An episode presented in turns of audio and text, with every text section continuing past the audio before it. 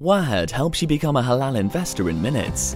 Clients from over 40 states have already started their journey with us. Here's how it works. First, we ask you eight simple questions to recommend a portfolio based on your risk profile. You then select your portfolio and simply sign up online. Your account can be approved in seconds. After you fund your account, we'll place the trades for you. All you have to do then is sit back and monitor your performance. It actually is that easy. Assalamu alaikum and welcome to another episode of the TMV podcast by the Muslim Vibe, sponsored as always by Wahed Invest. This week I'm joined by Barak Hussein, aka the Muslim Counselor, who is a registered psychotherapist at a university in Ottawa, Canada, treating both local and international students. And she also does a lot of mental health advocacy and public speaking internationally to help destigmatize and bring more awareness in the Muslim community to issues pertaining to mental health. Uh, Barak, salam alaikum, and thank you for joining us. Wa alaikum assalam, it's my pleasure. That was quite a mouthful, uh, reading out everything that you do, um, and now also uh, doing podcasts with the Muslim Vibe. How, how do you find the time to balance everything? It's all about time management, right? Everything that we do in our lives, things that we want to do and accomplish, we just have to figure out what is a priority and you slide in the time. Like, for example, I'm doing this during my lunch break now between clients. Alhamdulillah. Amazing, thank you. And um, I guess also just quickly, um, how and why did you decide to get into the, the mental health space? Uh, well, I've always listened to people, my friends in high school and leading into university and within the community, and was always drawn to psychology. And so um, within our communities, we know that it's either engineering or medicine. There's not really much in between. Yeah. um, I kind of went against that and decided to do a mix of the, the, sciences and social sciences, which for me was the psychology. And so I wanted to actually essentially be a doctor through studying psychology, but then I soon realized, you know, sciences are not for me. I'm more interested in um, helping people through the soul as opposed to biology through the cell. Mm. So I, alhamdulillah, I went through that uh, uh, route and uh, soon realized there wasn't much um, psychology from an Islamic perspective here in Western uh, psychological studies. And yeah. so I based my graduate studies research on Islamic counseling theories and practice. And um, so it took a life of its own, you could say, when the professor encouraged me to research this area as it was missing when he introduced, oh, here's Western psychology and here's Far East. Mm. I'm hmm. like, well, where's the Middle East? And he said, that's what you're going to research it on. So, alhamdulillah, I was able to do that. And at that time, it was very hard to see um, in terms of what was out there. There wasn't much research done, there wasn't much uh, books and uh, journals or anything on Muslim mental health. So I was using loosely translated books. I did a lot of research speaking with different sheikhs and scholars um, to put this together. Nowadays, alhamdulillah, you see whole institutes, you see whole conferences, whole journals all in this field. And so you know, doing the clinical bit over the last 10 years or so, I've seen it develop over the years. And the work that I've personally been doing as well in terms of the advocacy is yeah. because there's a need in, in our, in our community. There's so many issues and struggles that everybody's encountering, but we don't talk about it because of the stigma and the taboo. And so that's the work that I've been doing over the last few years, as well as um, with my team here in Ottawa through the Serenity Islamic Mental Health Awareness Group. We're just to, to have basic 101 discussions and panels and workshops on what is mental health, what are the topics that we encounter, basic stuff from stress to anxiety, and then we've gotten more deeper into the topics that affect the different people in our communities. That's amazing, um, and I hope you're able to, to do this a lot longer, and, and a lot of more people get involved in this space as well. Um, j- just for the listeners, a, a little quick background. Um, w- we had a conversation with with Barak uh, offline. Unfortunately, it's not recorded anywhere. But we were discussing um, about how we feel that there's a, a, lot of people, you know, go through a, a, lot of things in their life, and, and unfortunately, often there aren't really places where you can get the answers and, and you can you can actually get a slight insight into um, the psychological side of things, um, you know, and access to professionals is quite few and far between and very difficult. And, and, Barak was generous enough to kind of volunteer her time towards answering a few questions from our readers.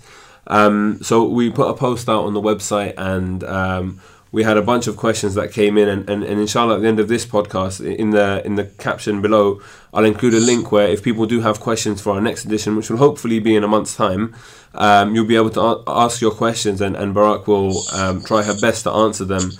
Um, so I think you know, without any further ado, let's let's get cracking. Um, so there's actually two questions that were quite similar, and I've tried to kind of group them for you just because there's a lot of recurring themes, which again is, is quite an interesting thing in itself. But Yeah. um, the the first two questions, um, the first question says, "I feel like I need some counselling to help deal with some of the issues that I'm currently going through. Does it make a difference if I speak to a Muslim counsellor or a non-Muslim one? Essentially, is there a difference between the Western philosophy when it comes to dealing with personal issues and a more traditional Islamic one? I feel God needs to be a factor in the solution." And the the second question, which is quite similar um, or along the same line, says, "What what is the Islamic perspective on mental illnesses, and how do we cope with certain disorders, both Islamically and medically?"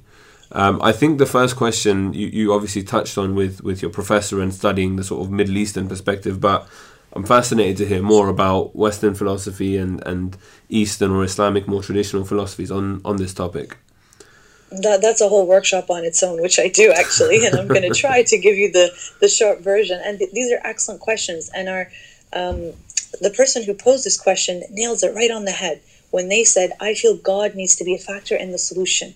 That's the answer right there. So when I was doing the analysis of the different um, psychotherapeutic models, Western with Islamic, there's there's the uh, behavioral, there's the uh, psychoanalytical, and so each part of the Western, and these are just a few. There, there's so much. I'm just giving a few examples. So behavioral, cognitive, behavioral therapy, the psychoanalysis, and whatnot. It focuses on one aspect of the human psyche and, and mentality. And so there's one that I found similar to the Islamic, which is the existential humanistic psychology, which encompasses more the spiritual. The others focus, like I said, either on the past of the person or the behavior of the person or the thoughts of the person, but they mm-hmm. don't encompass the spiritual aspect of the person. Now, take it a step further to the Islamic perspective, it is about the divine. And this is what this person says I feel God needs to be a factor in the solution, and that's exactly what it is. When you look at Islamic counseling theories that I put together, um, it, it is about the submission to the one God and, and, and to have that as part of the therapy. Because your goal is to like as a muslim submission to god right? So um, when you apply that to therapeutic model is how do you have overall mental well-being in that balance and and turning that towards the ibadah for allah and submission to god And so in yeah Sorry, just uh, to quickly interject. And with regards to uh, Islam um, as a whole, I think, like at least personally, growing up, I never saw there being a link. And I think mental health, you know, about when I was at school ten years ago, wasn't really a thing that people really thought or talked about at all. It was all about Right. physical health, and mental health wasn't um, considered. And I, I don't know if uh, you know, like in Islam, is is there a space for mental health if that makes sense? Like is it is it an area that the prophet spoke about that we we get taught about? Now from the research that i've done of course i've seen that. Again i'm not a scholar in the area of islamic studies yeah. but the bit that i have uh, researched and studied and discussions that i've had with many people who are scholars and we know this from the basic eye of the quran for example rahman rahim bi qulub Verily, with the remembrance of Allah, do hearts find serenity. And so, right there, we're talking about balance and and and, and stability within the soul, right? So, this is one concept right there connection of remembrance of God for that stability. When we talk about the soul, nafs, and the, the Islamic um, theory of the soul, and this is in the Quran, the three parts of the soul, right? So the the uh, repent, the part of the mutma'inna, the part of the soul that is at peace, part that is at war with the self. ال- I always forget these, even though I know them. so mutma'inna, al, um, they will come back. Illawama, the one that is self-reproaching, and the third one, whenever I remember the, the two, I always forget the third. But these are the three parts of the self that the Quran describes in, in quite a lot of detail. And so when you compare that again to Western psychology, there's not a lot of discussion on the self and the soul in that aspect, except when you get into the existential part where it incorporates spirituality and the, the self is connected there. So these are small examples that we have from the Quran. And of course, um, when we talk about motivation and behavior, uh, one of my favorite hadiths of the Prophet wasallam has to do with bil khair tajiduna. So basically what that means is, you know, have a positive attitude and be hopeful. You will find it. That is a form of positive psychology right there and reinforcement. Again, these are small little tidbits. If you go and read and research, you'll see so, so, so much more. And again, when when you talk about that balance, when you talk about that stability of the self, it's inherent in our faith having um, balanced mental health. And we talk about the word psychology, it is the study of the soul. And is that not what our um, our faith is all about? Of course, yeah. And um, I guess also uh, another sort of t- to add on to the, the sort of first question: if someone wouldn't or doesn't have access to um, someone from a sort of Islamic background, then mm. are, are, there sort of concerns if if God doesn't feature in the whole therapy process? Now, this really depends on the ther- the therapist and the client.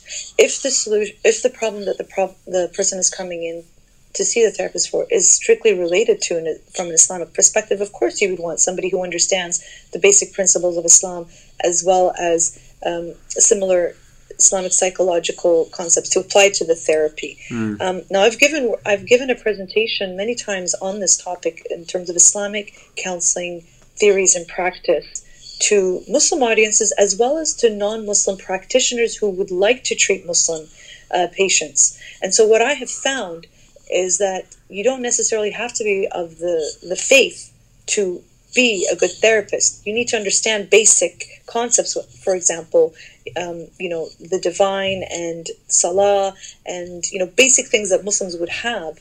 And it also comes from the cross cultural uh, therapy as well. Mm. So that can be combined there. So you don't necessarily have to be of Muslim background.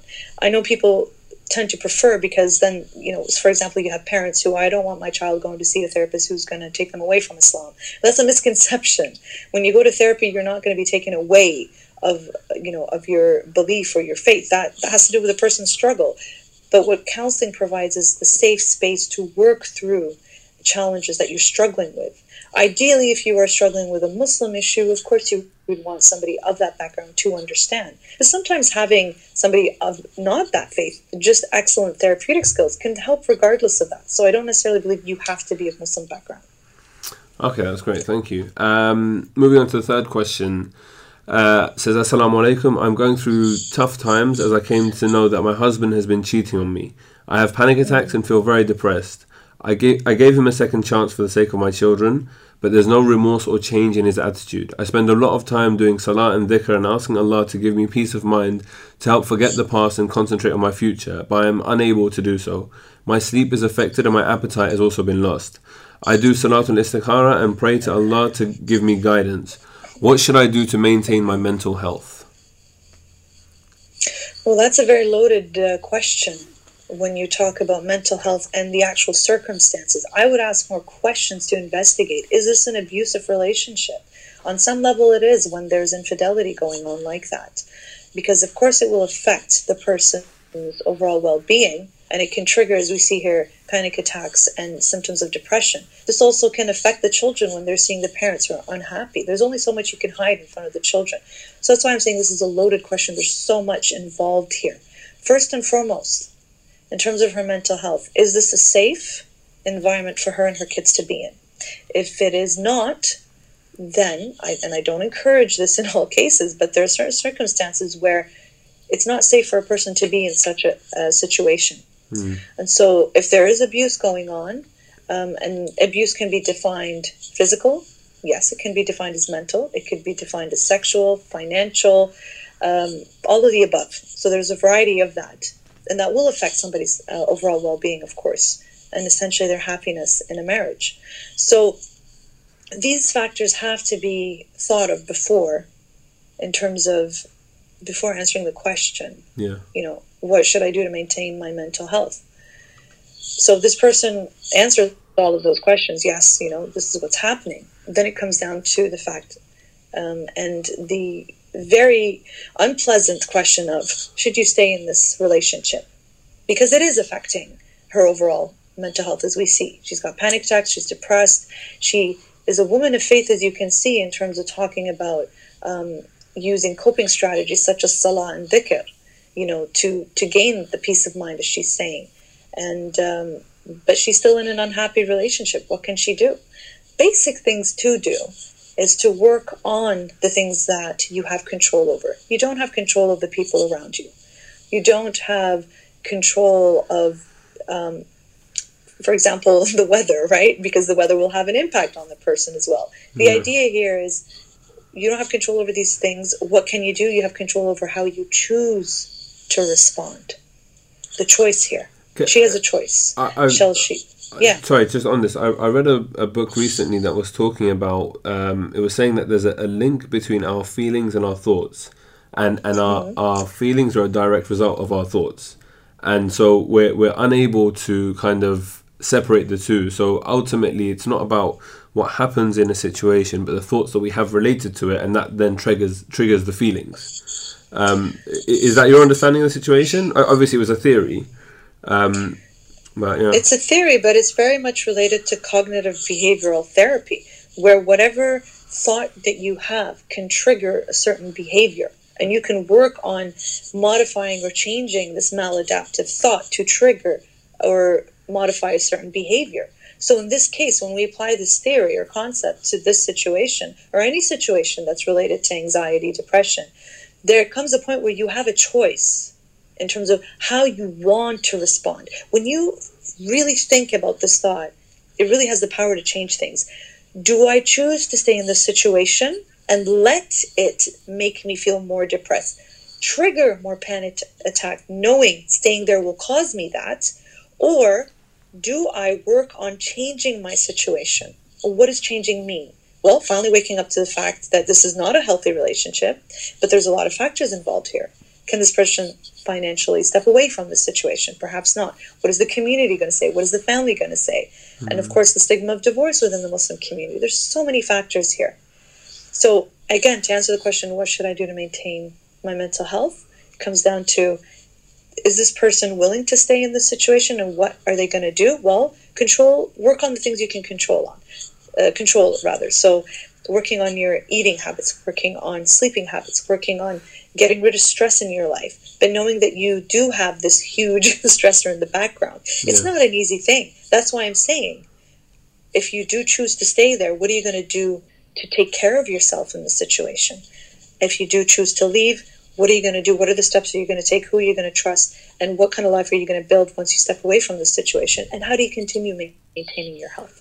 I think I can imagine as well in, in situations like that that ultimately one of the most difficult things is actually opening up to people um, because th- there's all the issues associated with regards to shame and and like not wanting people to obviously know all of your kind of intimate business and whatever else. Um, that that must be a huge factor as well.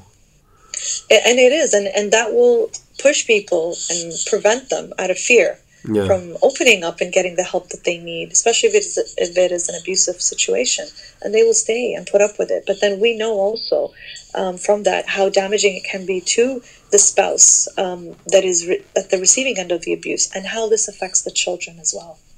Of course. Um, okay, and the the next three questions that we have are actually all all quite linked um, and kind of driven by anxiety. I'll read them all out, um, but I think there's like a, a general theme that runs through them. Um, so the first question says, "I'm having heavy panic attacks at night, which result to me not sleeping enough. I've always been scared when it comes to me thinking." Um, to, to me that I think that I'm dying, which scares me a lot. I've lost some people around me this year, and I know we can't escape death, but I'm having this anxiety about dying and not being able to achieve what a good Muslim must achieve, which is the good deeds and being loved by friends and family. Um, second question says, My mother passed away when I was 11 months old, and my father has been doing everything a mother would do, and at the same time, he's been a father to me. He is now 76 years old, and thanks to Allah, he's healthy and in good. Uh, he's in good health compared with the people his age. It's been over a year, um, though, that the thought of losing him has given me anxiety. Every day at work during my break, it comes to my mind, and I feel really stressed and anxious. Any advice would be much appreciated. Final question um, says I'm dealing with anxiety and I'm finding that I'm having a very hard time placing my trust in Allah and having faith that everything will be okay. I'm constantly worrying about something and can't seem to accept things as Allah's will. Could you please give me some advice as to how I can restore my iman and tawakkul? Very impressive questions, I must say. and these are all related uh, to anxiety, death, and acceptance of Allah's will. So when we talk about anxiety, similar to the other questions that we looked at, it's about understanding the situation that you're in. And when it comes to physical responses of anxiety, sometimes we don't have control over them. They can come up suddenly. Symptoms of anxiety can include, include heart racing, sweaty palms, racing thoughts, um, just unable to dispute irrational beliefs. And so we see here with the thought of or the concept of death. Now, as Muslims, we know it's haq, it's truth. This is part of our life. It's part of the cycle of our lives, and we and that's why we're encouraged to go to cemeteries. That's why we're encouraged to attend community janazas. That's why we're encouraged to always face our mortality that way, and also to be humble because one day it's for you, one day it's against you, and you we're all heading in that direction, but we don't know when, yeah. and we don't know how this concept right there, we don't know when, we don't know how, this is what triggers anxiety when it comes to death. And I wouldn't necessarily say it's a lack of faith towards uh, Allah subhanahu wa ta'ala when it comes to this, but it's lack of understanding of what death is all about. The things we don't understand, we are fearful of. Can I can I not challenge that, but I just kind of further understand? Because I think a lot of people have have the concern that if they are sort of strong believers in Islam that have you know iman and whatever else, that ultimately they would understand the will of Allah and therefore they would understand that everything has a time and place and you know everything is written and we are from Him and to Him we shall return. So right. they, they shouldn't have inherently a fear of death, almost like an irrational fear of death because like it's very rational in our religion. So uh, how do you reconcile those those kind of two notions? Well, again, it would come to working on things that you don't understand. Having just blind faith like that is great, but how many of us really actually have that mm. as? But how, as in, I'm not asking you how we build that because obviously that, that's what you go to a sheikh for. But like, do you know what I mean? Yeah. How, how do you tackle these things, which are more symptoms, when when it, it almost feels like you have to strip back the foundations to understand where your faith is? Well, that's the thing. This is where we get like if I have a client in front of me who's fearful about that, I'll work through it from anxiety um, in terms of all right. So what's the worst that can happen here? You lose this person. Let's work with that. You lose this person, then what? Well, I will miss this person. Is that so bad? How can you work with that? So we'll break things down. We'll take the irrational fear and break it down to something that person could work with or live with or find solutions to work with that. Does that mm. make sense? Yeah. So always breaking the irrational thought instead of funneling things out, we bring it down to something that is easier for them to swallow or work with and face the fear. So always breaking down that fear. And you know, you're, you're joking about, oh, you need to talk to a sheikh for certain things like that, for sure. But then we can also incorporate that into the therapy when we talk about building faith as a coping strategy to dealing with an issue that is causing them stress. And uh, anxiety is actually something that we've we've spoken about when, when we met in Ottawa, um, mm-hmm. and and and we, we wrote a piece on the Muslim vibe. Well, we kind of did an interview and we, we turned that interview into a, a piece for the Muslim vibe. Um, yes. And I, I, think you mentioned something really interesting there about um, using questions like asking people about, uh, you know, when you said about faking it till you make it. Um, right. that, I, that that phrase has stuck with me since then, and, and I, I, I, think it's a it's a really important thing that you said. I, I don't want to. I'll do it an injustice. So I, I, can you can you elaborate on that point, please, for our for our listeners? Yes, so fake it till you make it. Um, so this has a lot of biology, believe it or not, uh, to help with emotions.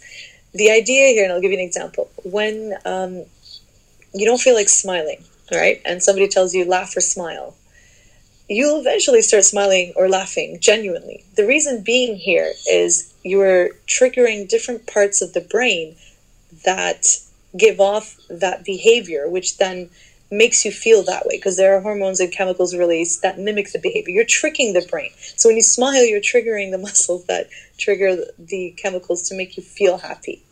And so when when you apply this concept to fake it till you make it, it helps you eventually get used to the situation around you. But then faking it then eventually rewires your brain, makes you accept the situation, and eventually you move along, you let go, you get used to it.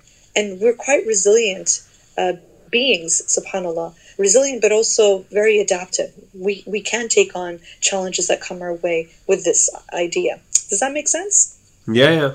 Of course not. Isn't I'm mm. I'm sold already. Yeah. that, that was for everyone else. Um, yeah, and so this could be a coping strategy that a lot of people can use temporarily to get. Now, I, I don't encourage people being fake. this is not what the idea here is. the idea is this could be used as a temporary strategy to get you going. Another example with that is uh, students who are, or people who are just struggling to get a task done. And so we have this cognitive behavioral strategy called the five minute rule, which I put in the category of fake it till you make it. So the, the five minute rule you have a task that you need to get done and you really don't feel like doing it, or you're too depressed or you're too anxious. So, this is what you tell yourself I am going to be doing this task for five minutes. My goal is to complete it. Five minutes. That's it. Set your timer, begin the task, do it for five minutes. Your timer rings, and then you're done. So then you assess yourself. How do I feel about this? Can I continue with it? Yeah, all right, let's continue. Keep going. If after five minutes you notice yourself, no, you know, I'm good, I don't feel like it, your goal was accomplished. You were supposed to do this for five minutes. You're done.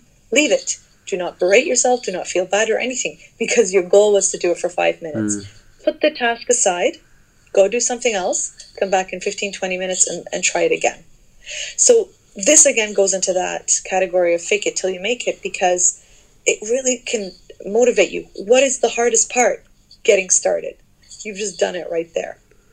I think I think what, from from what I've seen of, of, of people I know that have this kind of um, mentality, often it's a case of they they know like if you tell them they'll be like oh yeah actually you're right I have achieved my task but they still kind of berate themselves because they feel like they should be doing more or you know what I mean they they can't focus in on on actually seeing what's in front of them and they're like almost like their minds are, their minds are too cloudy with with all of the negativity or whatever else it might be associated to that space.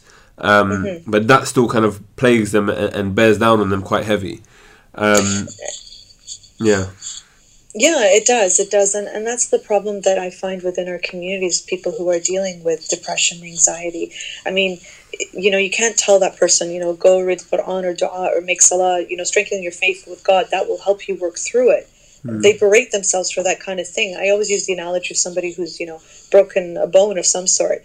You can't go tell them go read Quran to heal that. That's not how it works. They need time to actually do the practical stuff, setting up the physical healing. Yeah. Before they will be able to, let's say, go pray again. Because when you're broken, you're like, you're not going to be able to pray as you once could right? There's different ways of doing it to pray, mm. but you're not going to be able to do it properly first needs to do the physical healing. So when we apply this concept to, or this uh, narrative to depression or mental illness, yeah. um, it's the same concept. Work on the practical things that you can change, that you can change around you. Again, eating, sleeping, exercise, taking medication to help um, lower the intensity of the symptoms so that this stuff can actually kick in. The spiritual mm. person can then work on that.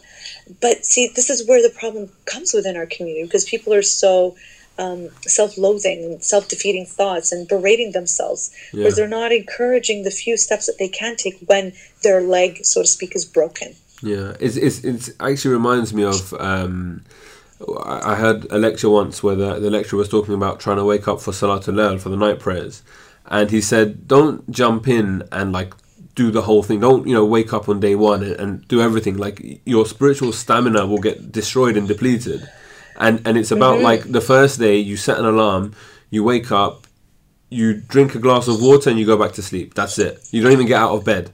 And you slowly build up your stamina and, and build up that way. And I, I think the way I see it is that because we don't look at our minds as physical entities, like you said, like when you break a leg, there's no way you're playing football the next day. Of course, like you wouldn't. It's laughable to even think of that. Yet when you think of like from a mental well-being perspective, or from like from that side of things, we because we don't see our minds and our sort of um, mental well-being as as a physical entity, we feel that we can just kind of jump back into things without there being any rest and recuperation, and then you essentially bruise it again. And, and I think people kind of fall into this perpetual cycle as a result. Um, but yeah, no, it, it just it just made me think of of that. Um, we've got two slash three more questions. Um, I think we should quickly move on. Uh, as you know, you said you're on your lunch break, so I, I want to let you eat as well before you carry on working. I'm actually fasting today. Oh wow! wow! um, then we can go on for, for as long as as long as you want. Inshallah. But I just wanted to say what, quickly what you Yeah. brought up there. It's about taking steps. It's about the spiritual building of taking step step by step because then you wire your brain to be able to accept things and and to, to build a good or bad habit, so to speak. There, uh, research has shown it takes three weeks, two to three weeks, twenty-one days approximately, to build a good or bad habit. And so that's the same idea what the sheikh was describing right there. Yeah. Is when you do things step by step, you're positively reinforcing and motivating yourself. And that's how motivation works is when you accomplish that small task, you're more likely to go do it the next time. And then that feeling just keeps building like that. It's very empowering. No, for sure. Um, all right, moving on. Um, Two questions from from one person. Yes. Uh, the first one is how do I deal with addiction um, that I've had for a long time, and also going back to it after repeated repentance. Um, and secondly, uh, how to deal with parents who have extremist views and forcing their views on you. Um, so I think let's start with, with the addiction question. And to be honest, I I was surprised there weren't more questions around addiction because I think all forms of addiction, everyone is plagued with with different forms of addiction. Um, and and from a sort of psychological perspective, trying to understand that and how to, I guess, break the the vicious cycle. So this again is a is a big question that I'm going to try and answer very briefly.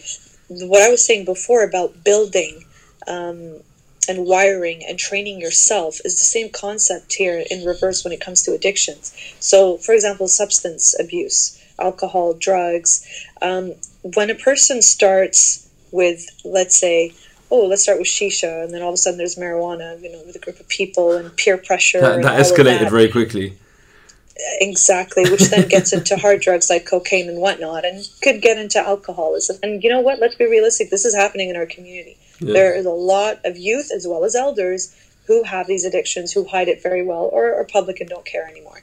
Um, but what happens here is when you start off with that the you know the party drug or the smoking and that buzz that you get, you want to bring it up again next time because it's not enough with the amount that you had before. That's how addictions work. Yeah. The next time you want more, you want more because you want that same buzz and the amount of drugs that you are taking, chemicals that are playing with your brain and your body are not enough. And so you need more, more, more. And that's how it works.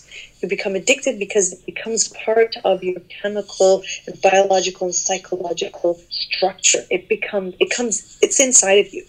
And so that's how that addiction keeps going. The question is, how do you go back? You know, um, how do you deal with this addiction and go back to it after repeated repentance?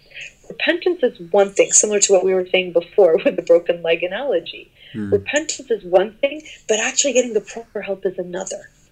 You need to go see an addictions counselor. Register yourself into a rehabilitation program. Get the proper help to help you break that cycle. You know, and spiritual repentance and work around that will help, of course. But it's again the same thing. Somebody who um, is sick or has the flu, um, are you just, eh, you know, are you just going to keep on letting it happen, or you're actually going to go to the doctor and get the proper antibiotics to help you get started on it and then maintain it properly? So, same concept. Get the proper medical and professional help to help you with that addiction, and then the spiritual repentance and all of that around can help as well. So this is in a nutshell.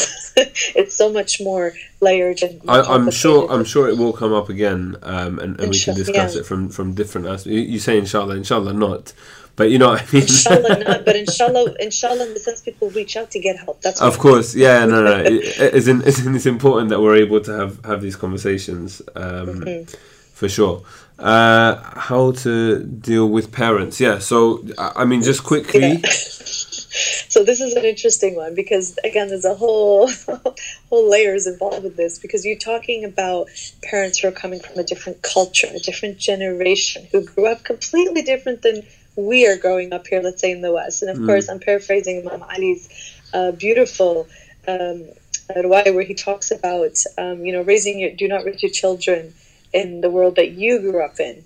They have to be raised in the world that they're in. So what is that what is that advice to the parents is that you have to understand the world that your children are growing up in. It's not the same as where you grew up in. And then and there has to be some kind of healthy communication between the generations where yeah. you can still you still um, teach and guide and help uh, children um, understand their Islam, and and we can't force that. And that's the thing is that the parents believe that you have to force um, and your children to be the same way that you were. And it, it, it again comes down to parenting and, you know, and, and I don't blame the parents as well at the same time. The flip side is that, you know, we see the problems that are happening in our communities, whether it's from relationships, whether it's suicide, whether um, it's drugs and addictions. And so the parents are terrified of their kids you know, going with ashab al you know, the, the, bad influence of friends, mm. and, and, and, losing themselves as well as their faith. So sometimes you have the parent who is, you know, trying to uh, keep the children on the right path, but then you also have parents who don't understand Islam themselves properly and are forcing cultural views. Yeah. Um, and family traditions as opposed to the actual Islamic proper traditions of the Prophet and the Ahl Bayt salam. So there has to be that understanding. It's, it's and, and me as a parent, I as a young parent, I see both because I'm still young enough to understand the issues of the community, but at the same time, I'm also a parent and understand. No, you know, there's this aspect as well, and so there has to be a lot of people like us. Um, in the middle to kind of, I would say, make both sides understand where the others are coming from, and to to to get the psychological understanding of things. And of course, our own traditions, our own Islamic traditions, when it comes to child rearing and development. And the Prophet himself talked about development, right? The three, the thirds, the yeah. thirds, the thirds. So, and he explains explicitly what happens in each of these stages. And then we also have uh, the psychological theories Western, and I've done a lot of analysis on this and lectures on this because it's fascinating to see how they all complement each other. Um, when and how our faith, 1400 years ago, already discussed the, the psychological development of children, but sometimes our parents don't quite understand that in order to be able to um, guide children instead of forcing their views on them. Hmm. So, the, how to deal with parents who are like that? Well, you as a child, as a youth, a teenager, how about you take it on yourself to understand um, what Islam is from a, a healthier perspective as opposed of it being forced on you? And perhaps getting people involved a trusted adult that you trust in the community who can come and have a chat with the parents. Um, because unfortunately sometimes we do have that where culture is forced rather than guided religion. Yeah. I, I think yeah I think from from my own personal experience as well like communication is is central to all of this in terms of you know when you actually sit down and, and take a second to, to speak to your parents um, and understand or try and understand their perspective and also appreciate where they came from especially in the west. A lot of us are, are sort of second third generation immigrants. My both my parents grew up abroad and mm-hmm. um, moved to, to london. Uh, and so obviously the, the context in which they grew up and their understanding of islam was radically different to mine and, and my context, and so naturally exactly. their their worldview is going to be entirely different. Um, but yeah, but we don't understand that as children. We're not going to understand that as young adults, as teenagers, yeah. and hormones. We're not going to understand. That. I think it's interesting as well. It's like when you when you start growing up a little bit, and and then you start understanding that like there's a younger generation beneath me. For example, I went to an event yesterday, and it was a very young crowd. It was like kind of university, recent graduate age, which is just a bit below me, and I felt extremely out of place. Um, wow! And it's interesting because it's like. I, like I, I just I almost there was like a slight disconnect. Um, and and that's when I realized that actually time changed. You can only imagine like your parents being twenty ish years older than you. Um, naturally, there's going to be a, such a huge disconnect and like a, a, a just a gap, a generation gap, and it's something that we need to bridge from both sides. Um, so it's about us also understanding, appreciating our parents, and, and them appreciating us and, and the world that we've been brought up in. Um, and this is by the example of our prophet, where he tells parents to be a friend to your child during those informative years. Yeah. And being a friend, this is where communication comes in. Absolutely. Of course. And the final question for today um, the question says Salam, I can't seem to get my mind off marriage. I desire it greatly, but still haven't finished school. Even though I'm searching for a wife, the process is emotionally taxing and I can't seem to get over my eagerness to get married. I understand it's an emotional need to have a spouse, but the longing for marriage is ruining my life. Help me. Wow, another another loaded question, and I feel the pain and the struggle of this young man. Um, he's trying to do right by his religion, but at the same time, it's not really working out while being in school. So this is really interesting. Um, this I see related from a psychological point of view to the, uh, to obsessive thoughts or reoccurring thoughts that a person cannot get away from. So we can apply this to really any thought that is constantly taking up our energy and our um, motivation to focus on other things. So, what I would suggest in this case is for this person to chill, to try and relax and not keep all of their mind on this one thing. The more you think about something like that, the more it takes on a life of its own. Yeah. This is where you know you, you have to kind of delegate different parts of your life to focus on different parts of your life. And in time, this thing that you are desiring, that you're working towards, will come to be if you do it in a, in a healthy way. So the part where I can't seem to get my mind off of marriage, this is where this person needs to replace it with a healthy substitute. So it could be a hobby, perhaps going to the gym, or you know, volunteering, or taking your mind off of something that is causing you a lot of distress. That way can really help alleviate some of that pressure. Yeah. Sooner or later, this person, you know, the specific circumstance of marriage, sooner or later, they, they will find the right person, inshallah. Mm. Um, but in the meantime, you know, they want to finish school, they want to be productive members of society, um, you know, if they've got a family to be with, friends, and whatnot. Um, so it's about again balance and, and, trying to work with that thought that is constantly trying to overtake you. Again bringing it down to to anxiety is let's look at this thing. What's the worst thing that could happen right now? You're not married. Okay is that so bad? Yeah. well you know I, I want that emotional need. You know I, I want to have that connection that attachment. So my question would be so you want the attachment or do you want the person because that again that's a whole other issue that we can discuss in the future mm-hmm. about relationships and communication and attachment and bonding because people are sometimes in love with the idea of being with someone as opposed to truly being with a certain somebody right yeah I, I yeah mm-hmm. I think again reflecting on my own kind of um, life and when I was younger I think a lot of the time there's kind of this excitement about the world and and wanting to do things. It's like you know, before I was at university that summer, I just wanted to be at university. Like I, I wanted to move on with right. my life, and then like as soon as I was when I, when I was in like university, I just wanted to start working. And now that I've started working, mm. I just want to retire. and and you're going through the phases very quickly, brother. Are I, you enjoying? you gotta enjoy. This, this is no, exactly. This is it. So like I now now when I kind of look back, I realized that summer before university was like the most beautiful time because I had no mm-hmm. worries about exams. I just finished everything, and it was it, I I should have just enjoyed that. And at university, I should have just and, and, I feel like I did actually make a, a I made the most of it in terms of the fact that at the time I realized this was probably the, the, the, best time of my life in terms of like zero responsibility and, and not having to really do anything other than a few exams here and there. Um, and, and the stresses were relatively small and confined to like studies. Um, sure, sure. But but again, it's like as I kind of grow older and mature and, and hopefully a little bit wiser. If, if my white hairs are anything to, to go by, then I'm extremely wise.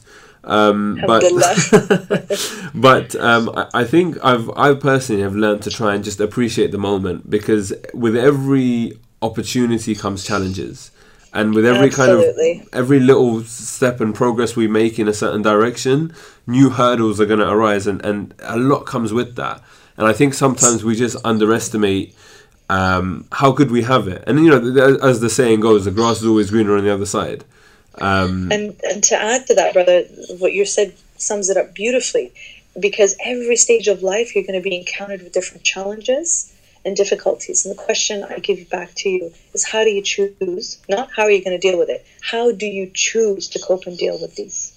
And mindfulness is one of them, appreciating every moment, every challenge that comes your way, because these challenges are actually opportunities for growth, development, self reflection, um, you know, setting boundaries, meeting new people, and just discovering who you are.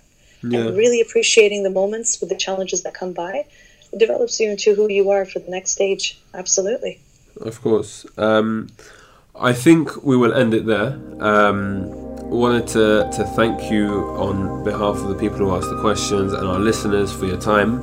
Um, and although you are fasting, for, for also taking your, your one hour lunch break um, to do this. And, and inshallah, we'll be doing this again um, next month. As I said, the, link to ask your questions anonymously will be um, in, the, in the description of this. And yeah, thank you all for joining us. Once again, this has been the TMV podcast by the Muslim Vibe, sponsored by Wahed Invest. Um, I don't think I introduced myself at the beginning. no, no, you so didn't. this is, uh, if you've made it this far, this is Salim Qasim, the chief editor of the Muslim Vibe. Um, yeah, thank you for joining us, and inshallah, we'll do this again soon. Assalamu alaikum. Inshallah. Thank you very much. Inshallah, we'll see you next time. Take care. Assalamu alaikum. Wahed helps you become a halal investor in minutes. Clients from over 40 states have already started their journey with us. Here's how it works. First, we ask you eight simple questions to recommend a portfolio based on your risk profile. You then select your portfolio and simply sign up online. Your account can be approved in seconds. After you fund your account, we'll place the trades for you all you have to do then is sit back and monitor your performance. It actually is that easy.